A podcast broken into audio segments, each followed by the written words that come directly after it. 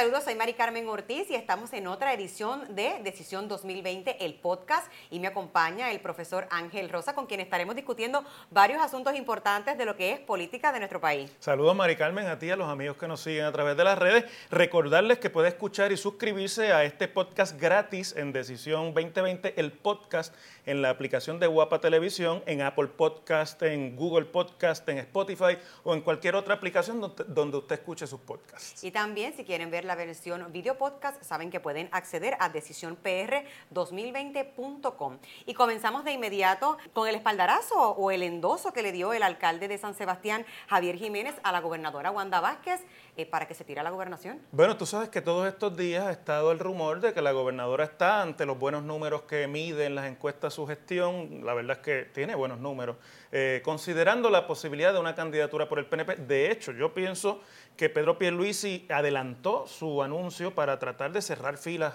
eh, el PNP cerrara filas con él, y pues aparentemente, desde que eso empezó a rumorarse, hay alcaldes que no están tan convencidos de que Pierluisi es el hombre. Tiene muchas cosas que han salido a la luz y obviamente todo lo que pasó en el verano y la confirmación tan atropellada que luego no se pudo dar para el puesto de secretario de Estado y virtual gobernador sustituyendo a Ricardo Rosselló.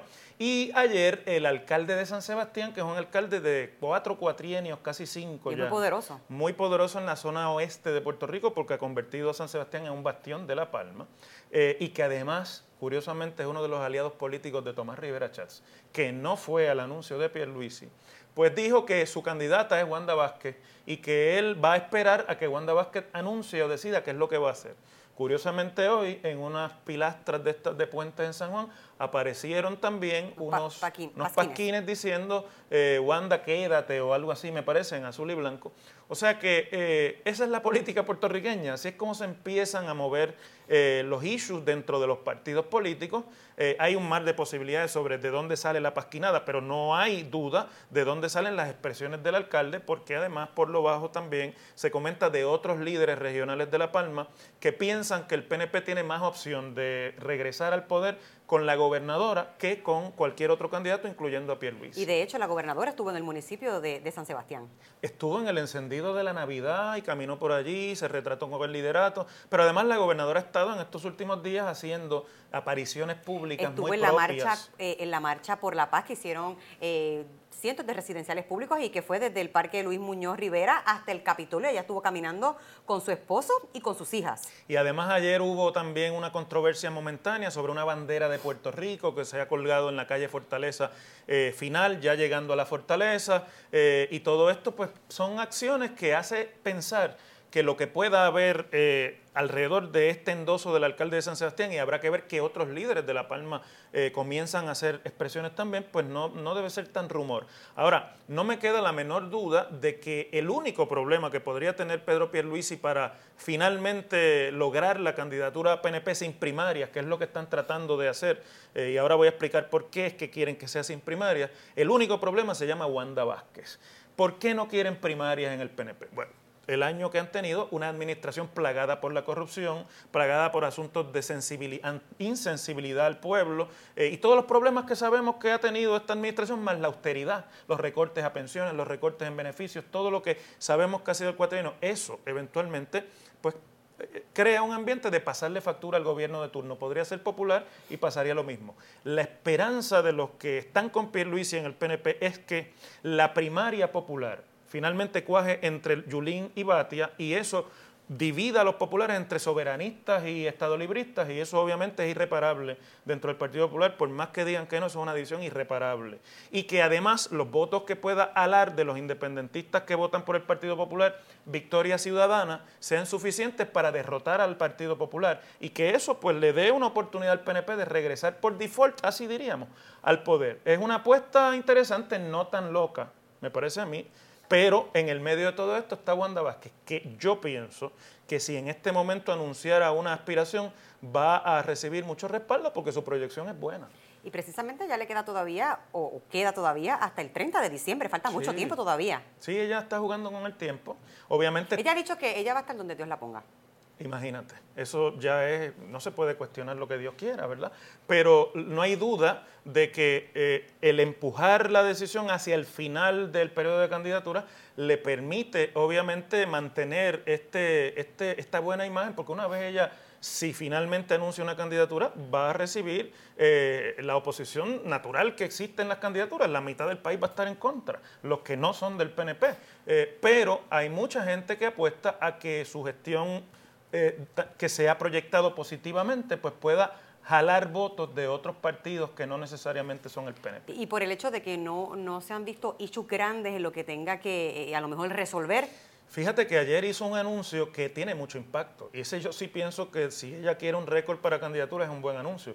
Anunciaron que pusieron al día al Instituto de Ciencias Forenses que las eh, autopsias van a salir en 72 horas máximo y que ya no quedan allí autopsias acumuladas. Entonces, bueno, con todo lo que ha significado el desmadre en ciencias forenses luego del huracán y durante todo el periodo de gobernación, que si los fondos, que si los recortes, el poner a ciencias forenses al día es, una, es un logro gubernamental que no podemos pasar por alto. Sin duda, y también la decisión que tomó el Tribunal Supremo en cuanto a las reservas de Puerto Rico, que ella también se expresó de que iba a acatar lo que dijo el tribunal. Bueno, no tiene otra, ¿verdad? Es una no, decisión definitivamente. del Supremo, pero eh, es una... Pero que contrasta con lo que había ya, eh, con la decisión que había tomado ya Ricardo Rosselló. Es una... Claro, fíjate que Pierluisi cuando hace su anuncio lo hace sin palmas, lo hace sin foto de familia con el liderato PNP, no mencionó a Ricardo Rosselló una sola vez.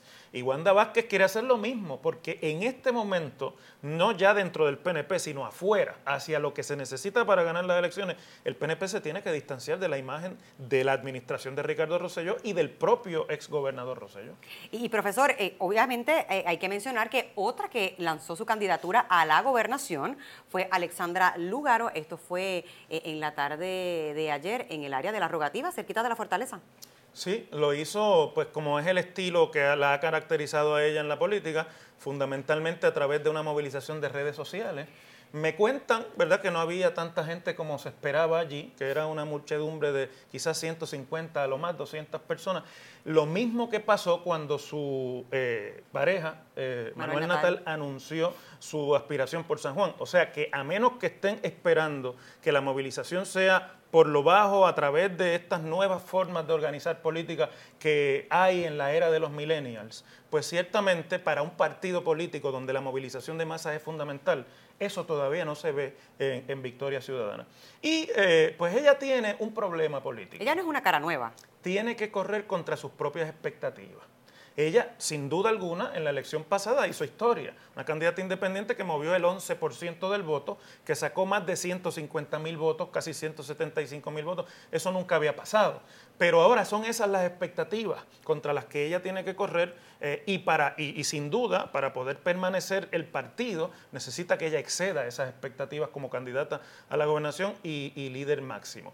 Eh, pienso que el partido eh, Victoria Ciudadana que está apenas todavía completando los requisitos para la inscripción, pues tendrá que depender de la figura del Lúgaro para lo que debe ser la meta fundamental, que es quedar inscritos después de las elecciones, para lo cual necesitan más del 2% del voto eh, en la candidatura a la gobernación. Usted había dicho que a lo mejor ese anuncio podía ser eh, para algún escaño en Cámara o Senado, sin embargo, ya se fue a, lo mismo que aspiró el, en el 2016. Hubo momentos, yo en realidad no tengo información alguna de dentro de ese movimiento, pero había rumores por ahí de que a lo mejor iba a ser a la legislatura, pensando que querían una presencia más firme de ella en el, en el ruedo político, porque en la candidatura a la gobernación a menos que usted realmente pues, sea muy entusiasta eh, y tenga una visión sumamente, eh, digámoslo así, optimista del ruedo político, no tiene ninguna oportunidad de salir electa, y esa es la realidad. Se molestan, obviamente, y no les gusta que uno haga el análisis, pero esa es la realidad y las cosas como son. Eh, quizá, pues, el hecho de que Carmen Yulín Cruz no decidiera mudarse a Victoria Ciudadana para desde allí aspirar a la gobernación y que se quede en el Partido Popular, que le presentó un problema inicial a ese partido. ¿Le restó votantes a eso? Hoy no hay duda, porque eh, ella apela a, una, a unos electores muy parecidos a los que apela eh, Alexandra. Y por lo tanto, eh, obviamente lo que han decidido es tirar con el cañón más largo para entonces ellos lograr que los de Yulín no corran hacia el Partido Popular o se refugien en Victoria Ciudadana si Yulín no pudiese prevalecer en la candidatura a la gobernación. Pero para Yulín en la primaria, el hecho de que Alexandra Lúgaro haya decidido la candidatura a la gobernación presenta un problema. Porque si ella no hubiese estado desde ahora en la candidatura a la gobernación, muchos de esos hubiesen migrado a la primaria popular a rescatar a Yulín, en la que ven eh, características parecidas a las de Victoria Ciudadana. Ahora habrá que ver cuánto pesa la figura de Lúgaro para evitar esa migración que ha sido natural en todos los tiempos de independentistas corriendo al Partido Popular en las elecciones donde ven más oportunidades de, triunfo. Así que va a estar interesante esto. Así es, así es. Y bueno, déjenme decirle una cosa, estamos entrando en la etapa de eh, la competencia política en la que se fortalecen las pugnas y empiezan a tener tensión las candidaturas. Ahora es que de verdad vamos a ver si, como se dice por ahí, Puerto Rico cambió en el verano de 2019 o si, por el contrario, el comportamiento político electoral es el tradicional. Y ahora, eh, profesor, queremos pasar al tema de lo que es la renuncia del alcalde de Lares, que va a ser a partir del próximo año, pero esto parece que fue fríamente calculado porque él quiere dejar a su hijo. Bueno, hay eh, en el PNP varios alcaldes que no vuelven porque por diferentes razones. Eh, uno de ellos es el alcalde de Lares, que además anunció en el verano que él iba a posponer su retiro y su renuncia de la alcaldía, que ya se venía discutiendo, porque tenía unos proyectitos por terminar. ¿Eso fue fríamente calculado para que no se dieran las elecciones especiales? El, el asunto es que antes de que cierren las candidaturas, cualquier vacante hay que llenarla con una elección especial, como pasó en Humacao o pasó en Barranquitas hace apenas un par de semanas. Que en el caso de que él lo hubiese anunciado, tocaba antes entonces de que cierre el periodo de candidatura. Una vez ya estamos en el año electoral, pues ya por una razón lógica y obvia, las primarias son en junio, gastar todo ese dinero, todo ese proceso para que eso pueda ser revertido en, seis meses, pues lo que se decide, lo que dice la ley es que lo escogen delegados del partido. Y él, que quiere dejar a su hijo allí, que es un líder de la juventud del PNP, eh, pues ha decidido aplazar la renuncia hasta después de que cierren las candidaturas para que sean los delegados del PNP en Lares, que él los controla como presidente del PNP municipal allí, eh, los que escojan al sucesor. Lo mismo se rumora o va a suceder en el municipio de Fajardo. Con Aníbal Meléndez. Que el alcalde está muy enfermo y donde se rumora que va a renunciar el año que viene y le va a dar paso a su hijo también para que lo sustituya en la, en la poltrona municipal. Y en el Partido Popular eh, ocurre en el caso de Isabela, que el alcalde pues es un precandidato a la gobernación del partido eh, y aunque allí hay una pugna entre el ex legislador Sergio Ortiz y otro empleado municipal, más el hijo del alcalde que también aspira, pues el alcalde se ha estado moviendo intensamente para doblar los brazos necesarios y dejar a su hijo allí. Pero esa vacante ocurrirá cuando sea en el año que viene o cuando Charlie, si gana o pierde la primaria, decida si se queda o no en el ruedo político. Lo, cierto es, eh, profesor, que eh, estas decisiones obviamente caen bien en lo que son los seguidores de estos alcaldes que llevan muchos años eh, dirigiendo esos pueblos, pero eh, hemos escuchado también que la gente, mucha gente no quiere que se queden los familiares. Bueno, es, yo veo esto y comentaba en el programa de radio que esto es como un rezago de la, de la época monárquica en Puerto Rico en la época en la que eh, el rey se moría y el hijo era el próximo rey. Heredaba. El duque se moría y el hijo mayor varón era el duque y lo mismo pasaba con los condes. Es un rezago de la, de la monarquía de la Edad Media que nos queda a nosotros por nuestra herencia tradicionalista española, ¿verdad? Y entonces en Puerto Rico, pues pasa lo mismo. Los líderes políticos utilizan su prestigio y su poder y obviamente su control de la estructura partidista para pasar el poder a sus hijos y llevan además una ventaja y es que muchos de ellos se llaman como sus padres. Entonces, para el elector que muchas veces está poco informado o a nivel municipal pues deben favores a ese alcalde y demás, es más fácil identificar al nene de papá. El, alcalde de que se llama igual que... Como el caso de Caguas. Eh, y no solamente en el de Caguas, en el de Bayamón, en el de Caguas, en el de Carolina. Esa es la realidad. Y los partidos han jugado ese juego tradicionalmente porque les ayuda a asegurar plazas políticas. Y ahora, eh, profesor, queremos ir a lo que es los resultados de la encuesta eh, que estuvimos preguntando en el programa Decisión 2020 del pasado domingo, donde estábamos preguntando, ah, ¿está a favor de los cambios en la ley electoral? Pues sepa que un 84% votó que no y un 15% votó que sí. ¿Qué significa eso, profesor? Pues que nuestros televidentes están en contra de las reformas electorales, pero hoy ya eso está aprobado en Cámara y Senado, se le hicieron unos cambios sustanciales. Yo sigo pensando que es buena legislación y yo tengo que decir mis opiniones como, como las tengo, Pero eh, me sospecho que siendo legislación originalmente de Tomás Rivera Chats, las cosas con Tomás debemos ver cómo están con Fortaleza. Lo más probable es que la gobernadora termine vetando esa legislación. Y precisamente acaba de salir un notification de uno de los medios que por un error en el código electoral podría provocar una sección extraordinaria. El representante PNP, Luis Junior Pérez, reconoció que el proyecto sería vetado si no se enmienda. Específicamente, el supuesto error es una enmienda que dispone que todos los candidatos busquen figurar en la papeleta del 2020, tendrían que recoger el 50% total de los endosos requeridos para el 30 de diciembre. Imagínate, eso es imposible. Es decir, eh, imagínate una candidatura a la gobernación o una candidatura por acumulación. Y eso de los endosos ha estado cambiando últimamente desde el cuatreno pasado para eh, flexibilizarlo. Pero eh, me parece que aquí lo que se está buscando es impedir un poco esas candidaturas independientes y yo eso no, me gusta. Me parece que las candidaturas independientes son el futuro de la política puertorriqueña, lo digo honestamente. pero, por otro lado, fíjate, no sobrevivió la papeleta para comisionado residente separada de la de la gobernación. Eso ya no está en el proyecto. ¿La presidencial? Mm, sí, eh, la presidencial sobrevivió, pero ha sido pospuesta para una próxima elección. Es decir, todo lo que era realmente tóxico se le sacó en la Cámara de Representantes del proyecto. Así que habrá que ver cómo la gobernadora hace, porque es una legislación muy compleja, para tener todos los elementos ante sí en el mes que tiene para firmarla o vetarla.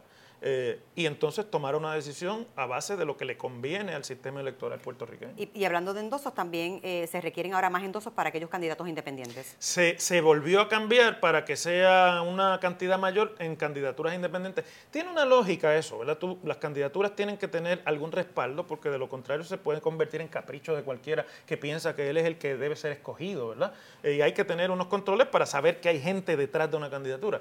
Pero el impedir el, el de una manera eh, procesal las candidaturas independientes, muchas de las cuales tienen arraigo, y tenemos un senador independiente por primera vez en la historia, pues es, también una manipulación de los partidos políticos que se ven a sí mismos perdiendo pie rápidamente ante el surgimiento de candidaturas fuertes en el sector de los independientes y queremos hacerle un llamado a aquellos que nos están viendo que pueden unirse a esta discusión utilizando el hashtag Decisión 2020 para ser parte de esta conversación y queremos también recordarle que este próximo domingo a partir de las 10 y 30 de la noche en Decisión 2020 vamos a estar discutiendo lo que son las candidaturas del movimiento Victoria Ciudadana. Pero antes de finalizar, como siempre, le estaremos presentando el momento electoral e histórico preparado por el compañero Efren Arroyo.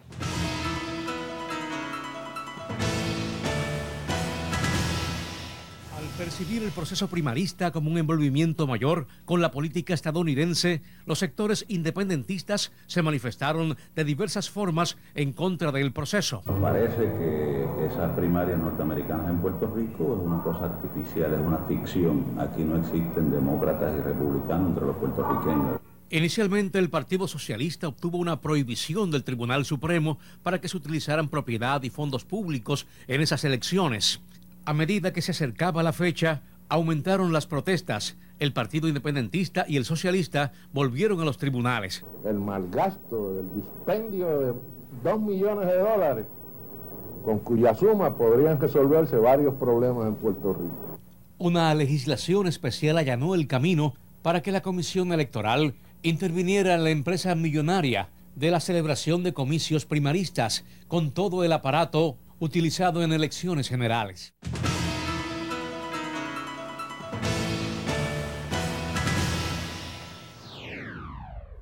Profesor, ¿qué le parece ese evento electoral? Bueno, las primarias presidenciales, que son las primarias de los partidos estadounidenses en Puerto Rico, que se le llama presidenciales, pero en realidad pues son primarias que los comités de Puerto Rico de los dos partidos estadounidenses celebran con el propósito de escoger sus delegados a las convenciones. Antes, cuando no existían las primarias allá en Estados Unidos, los delegados los escogían los propios partidos, iban allí a la convención y allí se jugaban las candidaturas. Ahora, eh, en primarias votan los electores por unos delegados y el que más delegados tenga en cada estado o gane la primaria en ese estado, ese es el que se lleva los votos. Puerto Rico, por reglamentación de los partidos norteamericanos, participa a nivel de la convención de los partidos para que puedan igual que los demás estados y territorios, votar por el candidato a presidente ahí, cuando se está escogiendo el candidato del partido. Más allá de eso no. Más allá de eso no, porque en Puerto Rico, como en Guam, como en las Islas Vírgenes y los territorios no incorporados, no se puede votar en las elecciones presidenciales.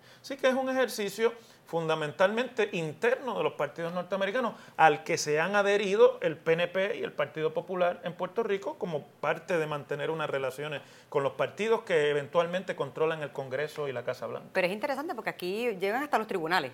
Bueno, no, porque en ese, en ese video que vimos del momento electoral, lo que se estaba jugando era el financiamiento público porque son eventos de partidos políticos que no necesariamente son eventos para todo el electorado, pero eh, el ruling, por así decirlo, eh, fue que como los partidos políticos son de alto son organizaciones de alto interés público, procedía el financiamiento público y entonces luego se aprobó la ley de primarias presidenciales, mediante la cual se le dio forma de ley a la asignación de fondos para eso. Y con mayor o menor éxito hemos seguido cargando con eso ya por casi 40 años.